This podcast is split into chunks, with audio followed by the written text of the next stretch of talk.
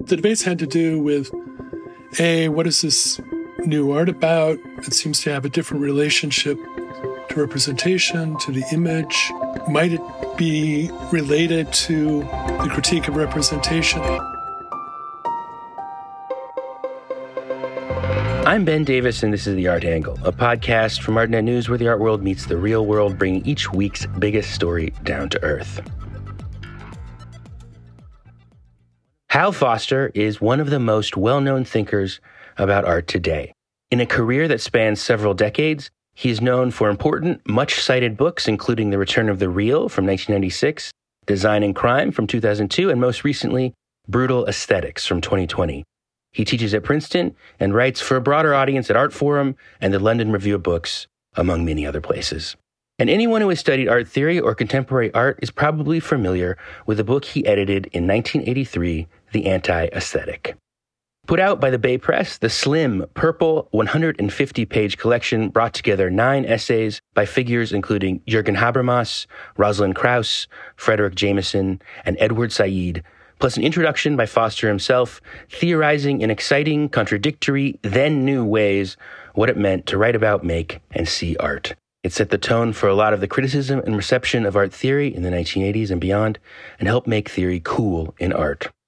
Indeed, this small book has cast such a long shadow that Foster has just published a text for Artforum, The Anti Aesthetic at 40, where he assesses its legacy four decades on from its publication. When I read it, I was reminded of the sense of intellectual excitement and seriousness of purpose that drew me personally into writing about art in the first place, a sense that feels very embattled now. In some ways, when I go back to the debates between thinkers in the anti aesthetic today, they feel both like a celebration of art theory and as if you are hearing thinkers already discover and debate the limits of theory in a way that feels very different from now, but that also foreshadows some contemporary anxieties about the place and purpose of art and writing about art in the sped up, embattled present.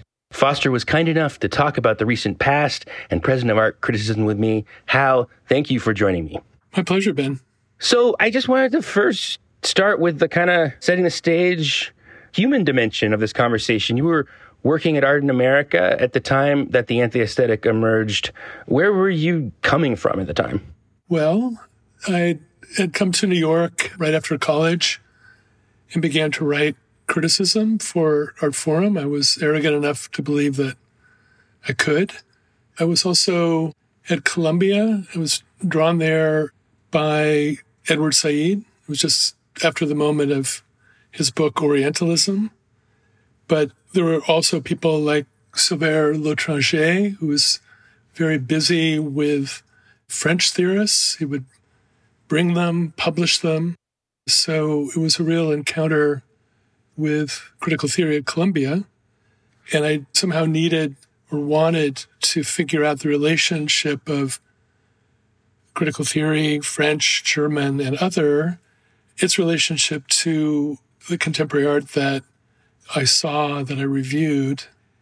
And there was another dimension here too. I was involved in the Institute of Architecture, the kind of site where lots of debates around architecture, postmodern architecture, people like Peter Eisenman, Kenneth Frampton.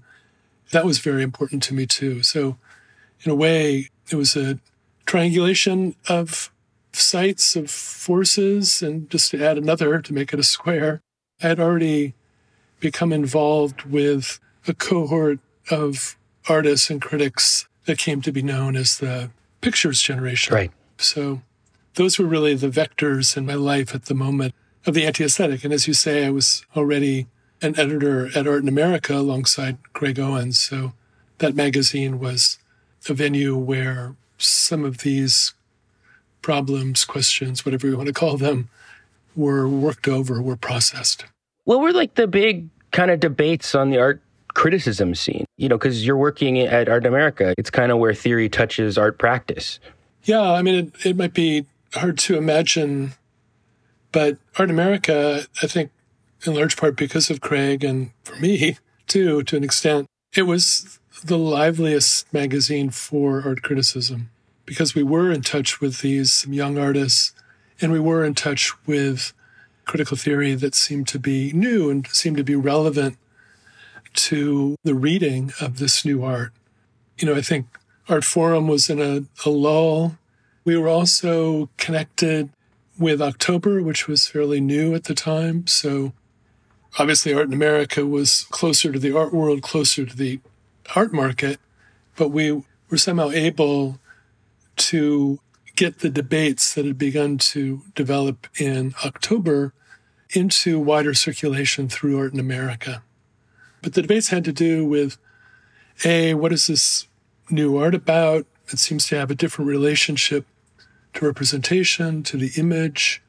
Might it be related to the critique of representation that seemed to be central to post structuralist theory? How can we motivate this new or fairly new term, postmodernism? It was already seized by architects, but postmodern architecture was a really a return to historical symbols and a turn to pop images, and we wanted nothing to do with it. So we wanted to articulate a different relation to postmodernism. And we were also very much opposed to the return to figurative painting, to traditional sculpture. And we saw all of this, the architecture and the art, as anti modernist rather than postmodernist. So we wanted to articulate a properly postmodernist position when it came to art as well. So there are all these things in play at the same time. I really want to talk about all those debates, but, but before we get into them more granularly, you talk a little bit in the anti aesthetic at 40 about how this particular and particularly influential collection of essays came together. You were 28 when you were putting this together, and it was kind of, you were meshed in these multiple scenes. What was this constellation of thinkers in the anti aesthetic? It wasn't a constellation. That was the problem for me. That was the prompt for me. It seemed to me that there were these discussions, but they were separate, that there were points of contact, points of convergence, even, but also points of conflict. Yeah, it's really clear that it's not a school, it's like a it's a dialogue, really. Absolutely. It's kind of what makes it exciting, actually. You feel like you're in the middle of a very exciting debate. I mean, that's part of the excitement about it is that there are debates that are at stake that people are talking about. Yeah. And that debate really hadn't happened. It had to be staged virtually. And at that point, the book was the only proper medium for such a thing. But I was quite conscious that it was a very mixed bag when it came to political affiliations and theoretical lineages. I mean, the book begins with a text about the Enlightenment, a call for return to Enlightenment values by Jürgen Habermas, a late Frankfurt School thinker. So in a way, that first text is really a foil for the other texts. It really wanted to argue for the need to sustain certain aspects of modern disciplinarity, if you like. And, you know, that was carried through by some of the other texts. The text by Kenneth Frampton on critical regionalism was also devoted to Enlightenment values. But the book quickly turns to emphatically postmodernist positions too. Yeah. It's important to, to remember that there are these different terms in play in the book modernity, modernism, modernization. They're not all synonyms. The modernism that we had in mind was a fairly narrow one, fairly parochial one. We were still at odds with a kind of formless idea of modernism that Clement Greenberg had developed and others had uh, elaborated. So our local battle, if you like, was to do with that modernism. But we saw our postmodernism as a way to open up modernism to the many modernisms that exist within its historical field. We felt that Greenberg and company had reduced the scope, the force of modernism drastically. And, and that's a point that I think is lost today, is maybe lost even then, that our postmodernism was also a way to return to modernism and to open it up to its complexity. Well, you mentioned the pictures generation as a term, a very influential show curated by Douglas Crimp at Artist Space a few years before this collection came out, which brought together a bunch of artists working with appropriated images. So it is almost like people are already working in like new kinds of ways and trying to like draw on different art histories in practice. And then there's this new artists who are working in pretty heady ways, pretty theoretical ways, ways that like when you look at the images, it requires you to think about what you're looking at. And then it seems like the art criticism came in and was like, there's this moment when theory takes on a new important in dialogue with artists who are already working in more theoretical ways and the artists kind of adopt some some of that theory as a motivating force and these things feed on each other. Is that kind of how you see that art history or that moment? I would say a few things in response. The show pictures was important but i think the texts that developed around it from it mm-hmm. were far more important. I mean there were texts by Douglas Crimp, to be sure, but also Craig Owens, Benjamin Buchloh, other critics, feminist critics like Abigail Solomon Godeau. I contributed to. So it was a whole discursive formation, and it wasn't all post structuralist. The importance of feminism was not to be denied. Um, that really drove the critique of mass cultural images that were taken up by the pictures artists. And also just a very different perspective from the Frankfurt School. And Marx's critique was extremely significant, and, and Buchloh there represented that line. So the show was important. I think the discourse was more important. It was various, it was conflicted, but that made it all the more lively. I wouldn't say that the artists were particularly theoretical you know, with a few exceptions. I mean, Barbara Kruger is a very theoretical artist in the sense that she's very concerned with the ideas in play in her work, but not many of the others that were associated with the pictures cohort were. That's not to say that the art was not theoretical. The interest for me was to see and to show precisely how art is theoretical in its own terms. Mm and to find ways in which the theory could press the art, the art could press the theory, and new ideas, new practices could be developed from that tension. So when I return to the anti aesthetic, almost the text that stands out to me as accented now, or that kind of like explains a lot of the power of the collection, is one that people don't cite as much, which is Gregory Ulmer's essay, the object of post criticism. And he actually makes this really interesting point about theory itself that theory has this new status, and writing about art aesthetics has assumed some of the energy of art.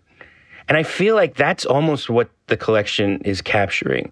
And you really feel, you know, whether it's in Craig Owens reading Foucault and talking about how some of that theorization can be used to understand Robert Rauschenberg and postmodern art, or Rosalind Krauss's famous essay that's in the collection Sculpture in the Expanded Field, which has this iconic gesture of like deriving all the possible forms of contemporary sculpture, making from a semiotic square, a, graphic representation of logical possibilities. It does feel like there's this moment when like there's this burst of import of new ideas into the contemporary art discourse. In the anti aesthetic at 40, you talk about how a lot of theoretical traditions that actually come from very different starting points and are in tension with each other, like the Frankfurt School and some aspects of French theory, um, French feminist theory, French post structuralist theory, kind of arrived all together in the United States. And I don't know. Am I interpreting that right? I feel like there's just kind of like actually just fascination with theory as a kind of aesthetic object at this moment. Yeah, absolutely. That was one of the projects of the book was to sort out the different theoretical models that arrived. And that was almost by the side that that became a central part of the book. I did want to have different figures with diverse approaches. But to go back just a bit to the Gregory Ulmer text, I wanted a text that would treat the question of postmodern literature. And I asked a few people like Hugh Kenner, great modernist uh, literary yeah. critic, he didn't really know what to do, and others declined as well. And I think it's because the writers that were associated with the postmodern could be seen as like ultra modernist figures like Thomas Pynchon or William Gaddis or Don DeLillo or Robert Coover, many.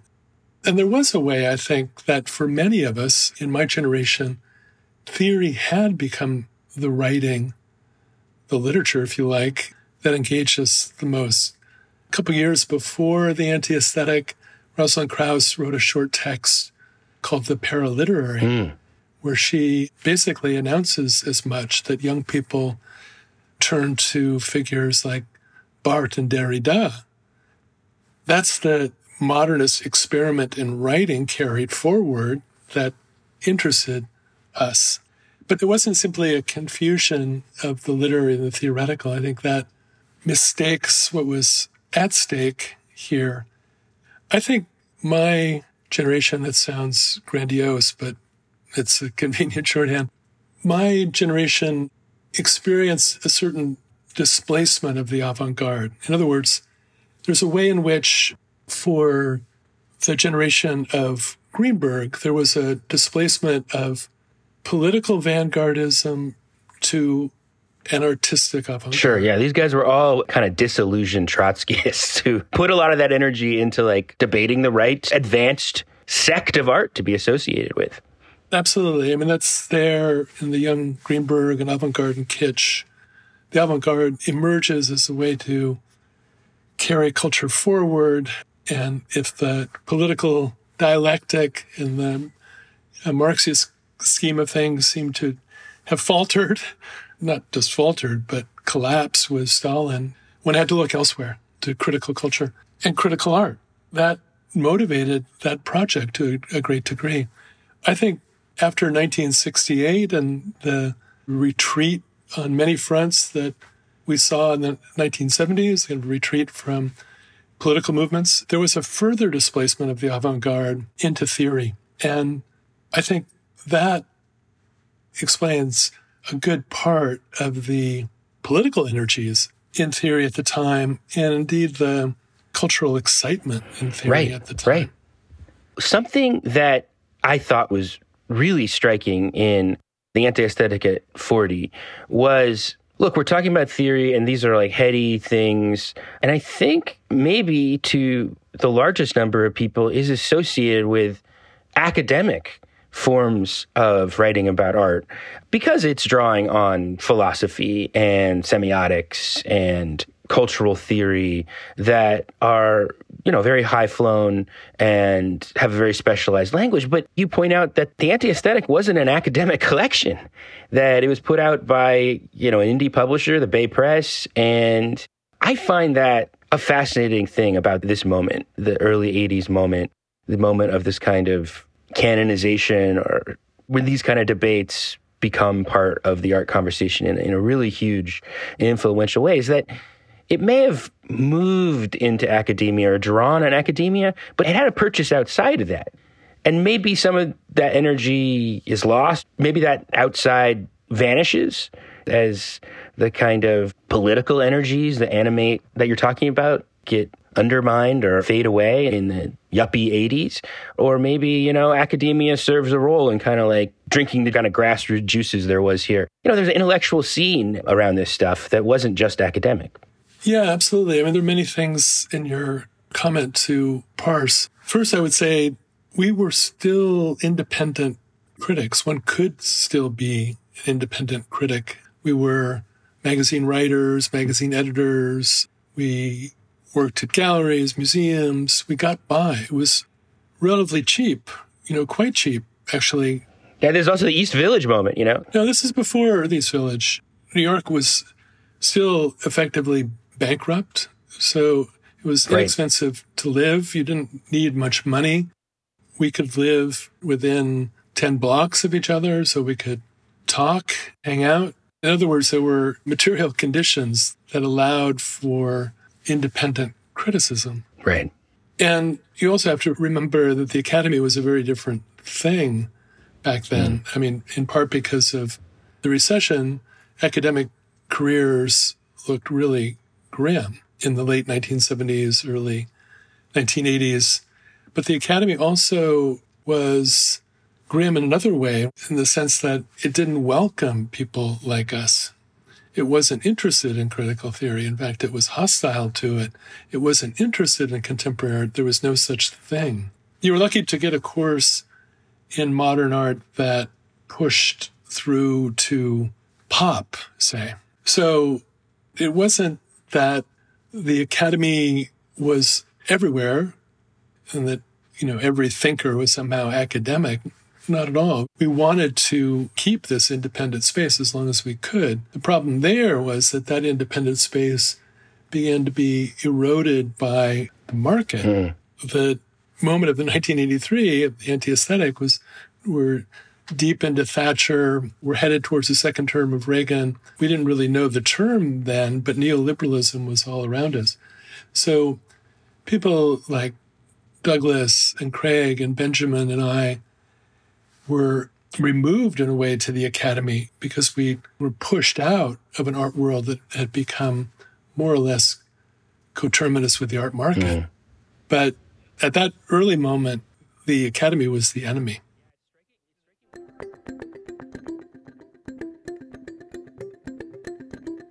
It's striking when you read your introduction, you know, it is like a whole collection of like really heady theory, but academia is actually a negative term in your introduction and in other places in the essays. I mean, I'm an academic now. The academic now uh, is not a bad object to me.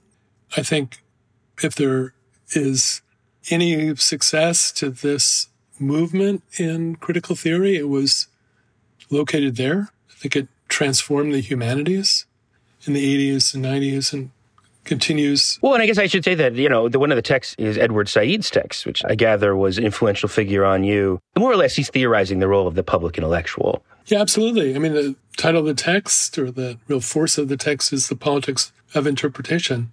So these questions in art, architecture, criticism, theory, the museum, the university, they were not academic questions for us. These were institutions that were contested. It wasn't a stretch to call these different interpretations political because they seem to have real questions at stake, real possible effects as well. I think it's fair to say that for visual art, the anti aesthetic collection was one of the ways that postmodernism entered in the conversation in a lasting way. The term kind of really came into major intellectual currency with Lyotard's book, The Postmodern Condition. That's just like four years before the anti aesthetic. And when I read over the book now, it's such a woolly term. It seems to contain everything and nothing. And it just, it's such a contentious term in the book. You know, it really strikes me that it's like there's a good postmodernism and a bad postmodernism. And a lot of the stakes are trying to figure out how you would distinguish the two. So I was wondering if you could talk about that. Like, what did the term mean? Why was it useful? And why was it orienting yourself on a good and a bad side of it, like key to what was going on at that time? It was quite clear to us. It wasn't a confused situation at all.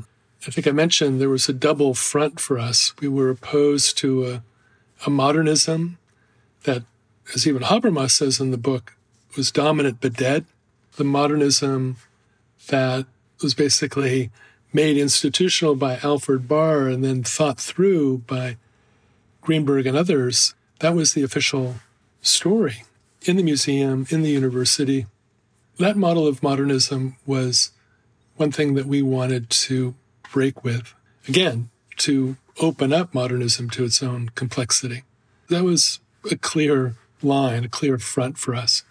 The other was much more present in terms of practice, which is the term postmodernism was already captured by architects who wanted to return to the scenography, you know, facades of, again, historical symbols and pop images. Learning from Las Vegas. Yeah. And, but even problematic instances and figures like Michael Graves and Robert Stern.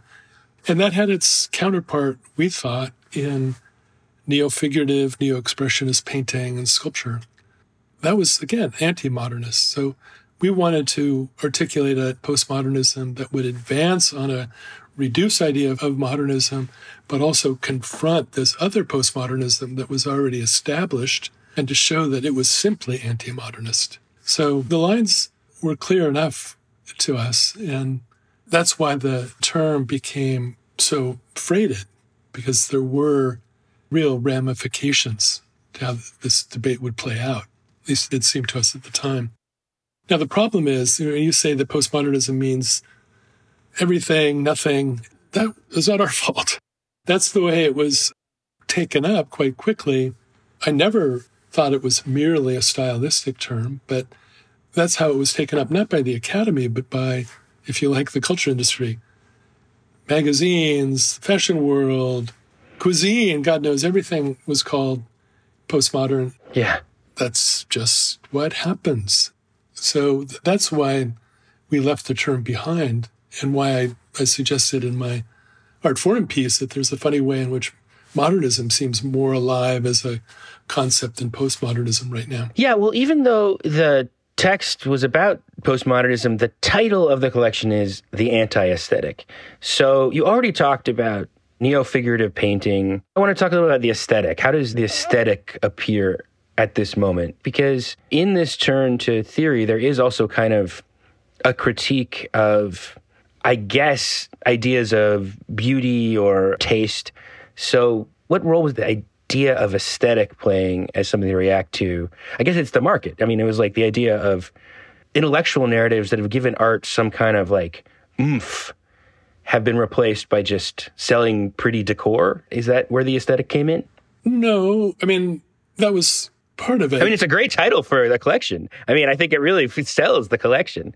Yeah, but for me, it had a few different meanings. Yes, there was this concern that what counted as the aesthetic sphere was now simply a matter of shiny commodities, luxury items. But it was philosophical too. I mean, it might be hard to imagine, but deep in the Greenbergian account of art was a Kantian premise that art is about a world apart, that it's about a space of, mm. of disinterest. And Kant, quite directly in his critique of judgment, the aesthetic is a place of reconciliation where different kinds of rationalities, different kinds of experiences can be resolved, the contradictions between them can be resolved. So we were the legatees of many critiques of the Kantian idea of the aesthetic as art is autonomous, art is disinterested, et cetera, et cetera. That was very active in the Frankfurt School, it was very active in post structuralism. Derrida wrote a few extraordinary texts um, that undid the Kantian presupposition about the aesthetic.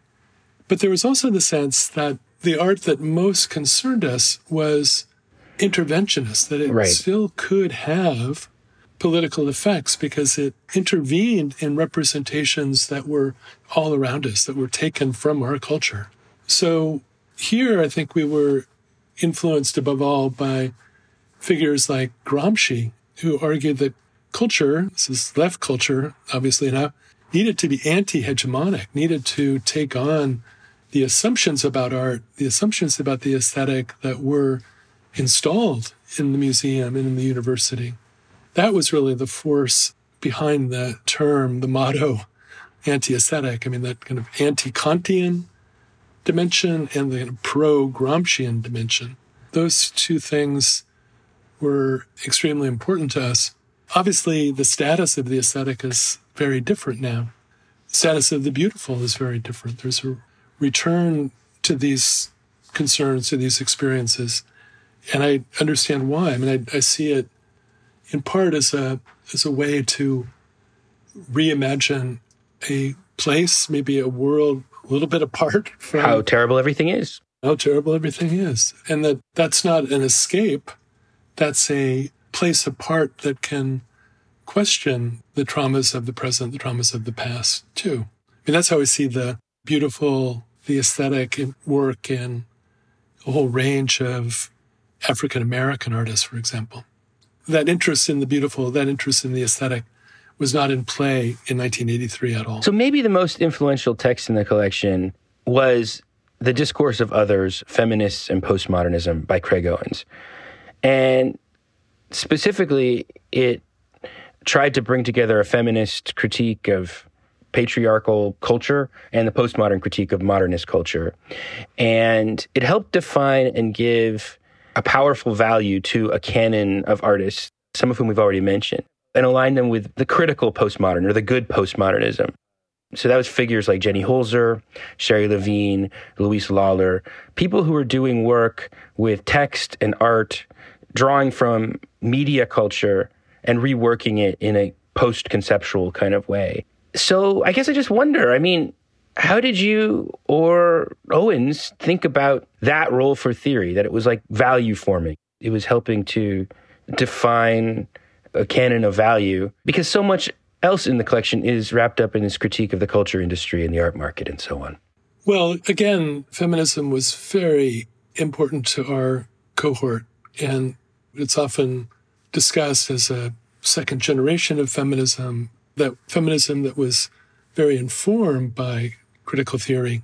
So we were all readers, for example, of Screen magazine, where the critique of representation was kind of worked out in relation to film. And many of the main players, both in practice and in theory, were feminists. And that was certainly the case with the pictures group. So it wasn't a stretch to stress the feminist force of the art and the arguments that we wanted to make. But the genius of the text by Craig was to really show how that feminist critique was aligned with the post structuralist critique, and that one, in a way, could not do without the other. Now, a text, maybe the one text that produced a particular canon formation around the artist that you named. This is a vexed question for me, not only because we were very concerned about, you know, as critics about our our ability to mm-hmm. produce value, to produce market value. We were very cautious about it. And that's why many of us, I think, withdrew from contemporary criticism because we were concerned about it. But this is also the moment when critics become less important to value right. creation and to canon formation. That status is the great mediator that critics often were in the past, you know, from Baudelaire through Greenberg. That status had begun to fall away. And kind of a new nexus of dealers and collectors made value, made canons. I'm also vexed by the question because now it's often said that, oh, this art criticism of the 1980s became the art history of the 1980s, that it was taken as this historical truth. You know, I don't know how to reply to that charge, if it is a charge, if it is an accusation but one one often hears that now. Well, I mean, I guess the reason I ask or what's on my mind is that I'm nostalgic for this era of theory. Like I said at the top, just the seriousness of it, the sense that through art there are these bigger conversations about what it means to make meaning or be a person that are going on about where you sit in history. Like I feel like that's really lacking from a lot of writing now, which is almost so postmodern that it's invisible in the sense that in the book, Jameson talks about the disintegration of time. You know, there's no historical location to the way people think about culture. They were just atoms floating around, and the past and the present all appear simultaneously, and you're not really oriented in them. That just seems like the water people swim in now. So I'm really hungry for like this. I read these texts and I'm like, wow, this is just like people generalizing and bringing in ideas. And then I'm just trying to figure out. I think people's theory criticism, what it became, is that it became, and it's kind of ironic because it's so much about questioning grand narratives and being able to speak from an outside master position. Is that I think people's criticism of theory criticism is that it made art into illustrations of theory, you know, that it became wall text material, ways that curators kind of like a shorthand for importance. And I'm just wondering how you can like have your cake and eat it too, I guess, you know, have the ideas and not let them just become, you know, brand names, you know? Yeah, I don't think that we even had the cake, let alone. uh, so, yeah, I mean, again, I, I don't think you can be blamed for the reception of your work or the assimilation, the recuperation, whatever you want to say.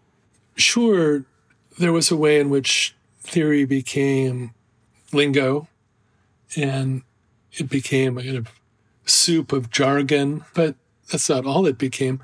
And of course, at times theory was applied to art, was imposed on art, perhaps. But at its best, I think its best was far more frequent than people might allow today, criticism really showed how art was theoretical in its own terms. Mm.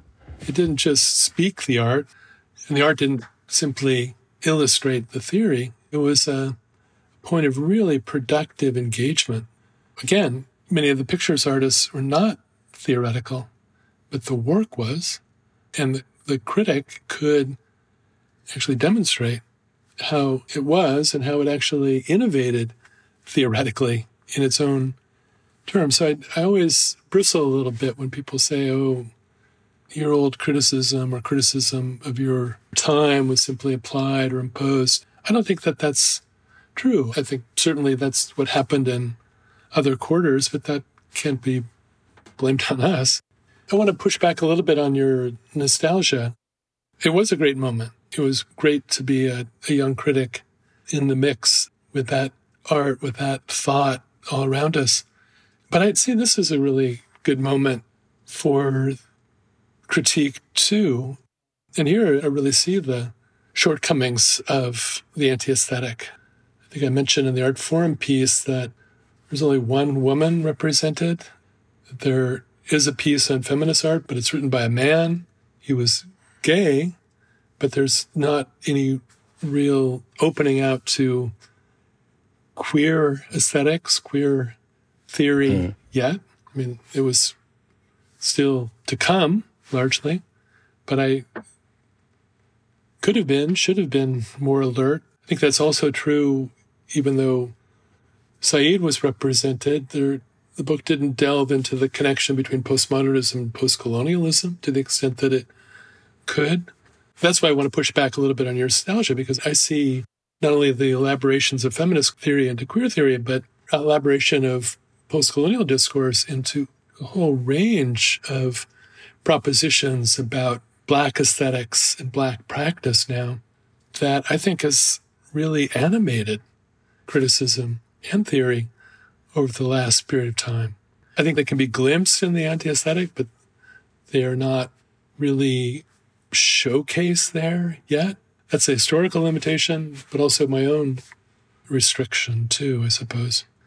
I look back on that moment fondly too, but I also am very um, taken by the force of ideas in the present too. That's excellent. Well, it strikes me, I guess, following from that, reading the collection now in 2023, when we have our own very politicized climate of culture wars. You've already talked about it quite a bit, but really beneath these various debates about the aesthetic and postmodernism, it really strikes me that the concrete reference is neoconservatism and Reagan. Edward Said says that directly in the opening lines of his last piece. He's the most direct about it. He says, For me, the question of criticism has to be about the moment of the age of Reagan and what it means to write now. I think he's specifically one of the exhilarating things about the text. He's a little bit taking a tax Fredric Jameson, who is also included in the collection and is probably one of the big names people associate with the term postmodernism. He's the one who theorized postmodernism as the cultural logic of late capitalism. And so there is a real political intervention that's being made or debated beneath all this. In the Artforum text on the anniversary, you note of that moment, Even as the left was in political retreat, it had advanced on cultural fronts. And mention the editor of another journal who had told you critical journals are the political parties of our time. So to me, that's just very pregnant material for thinking about theory, practice, relationship of art and politics in then and in the present, because it does seem to me there is, I don't know whether you want to call it an advance or a retreat of politics into culture um, that can push some things forward, but also becomes kind of a cul-de-sac and, you know, a proxy for politics outside of the museum or outside of the academy. What do you make of that whole legacy of cultural politics in relationship to that moment and now? We wanted to re engage art, criticism, culture in an interventionist way. We didn't want to retreat. We didn't see culture as a withdrawal from politics. It was quite clear to us that Reagan represented an attack on the movements and the values of the 1960s. And we were up for the fight with our very limited means and our very limited battlefields. And it was obvious that the enemy was neoconservatism. What wasn't quite as obvious was that neoconservatism as a cultural political ideology was united with neoliberalism as a political economic operation. People understand now, too, just terminologically, that they would be bound up with each other. But in that early formation of Thatcher and Reagan, it was economically deregulate everything, you know, strip the state away, demolish welfare to the extent possible, and to compensate for this scorched earth set of policies economically, you know, return to tradition, reaffirm the family, moral values are all. That was a very contradictory complex yeah, of yeah. cultural and political ideas. So we wanted to disarticulate it and in that encounter do what we could in our limited ways to reanimate cultural forces of the left. So it wasn't at all withdrawal from politics. And it did seem extreme. It, the problem now is that it's all relativized. You know, there's a way in which Bush relativized Reagan and Trump relativized Bush as we veer further and further to the right. You mean he made it seem less and less extreme? Is that what you mean? Yeah. For example, as political theorists like Wendy Brown have argued that complex of neoliberalism and neoconservatism is broken up. The right has ditched any serious call for tradition or family or morality. Now it's neoliberalism and nihilism. Yeah. That's what Trump represents. And we thought that if there was an avant garde, we were in relation to it. If there was a real radical position on cultural and politics, it was like ours or similar to ours. Now, the real radical force for the last period of time clearly is on the right. Mm-hmm. And that puts us in a very different position. So it certainly seemed like an extreme situation at the time. And that certainly animated us. But it's nothing like what we've gone through since. So, where does that lead? Well, it leads many people to argue that any idea that art can be somehow interventionist is pathetic. It leads to just different versions of defeatism on that score. Right. And that's a mistake. And that's one reason why I wanted to look back on this moment, not to bury it, not really even to praise it, but to see if that dimension could be reanimated. Well, that's excellent. I was going to apologize for having taken us from your qualified optimism into a more bleak place, but you brought it back there yourself. And I think that answers my final question, which was going to be what do you hope people still get when they pick up this text now? Unless you have something more to say about that. And maybe this is where I, again wax nostalgic. I do think it was a time when art, theory, politics, and even history were in very dynamic tension with each other.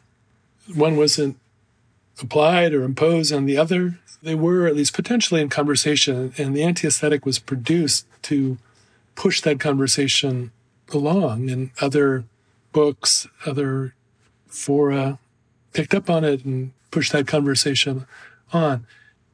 I think that kind of conversation can always be restarted. If a look back right now would urge people to do that, then that would be extraordinary. Well, I think that's a fantastic ending point for this conversation. Hal, I really appreciate your time. Ben, thank you. It's really fun for me to talk with you.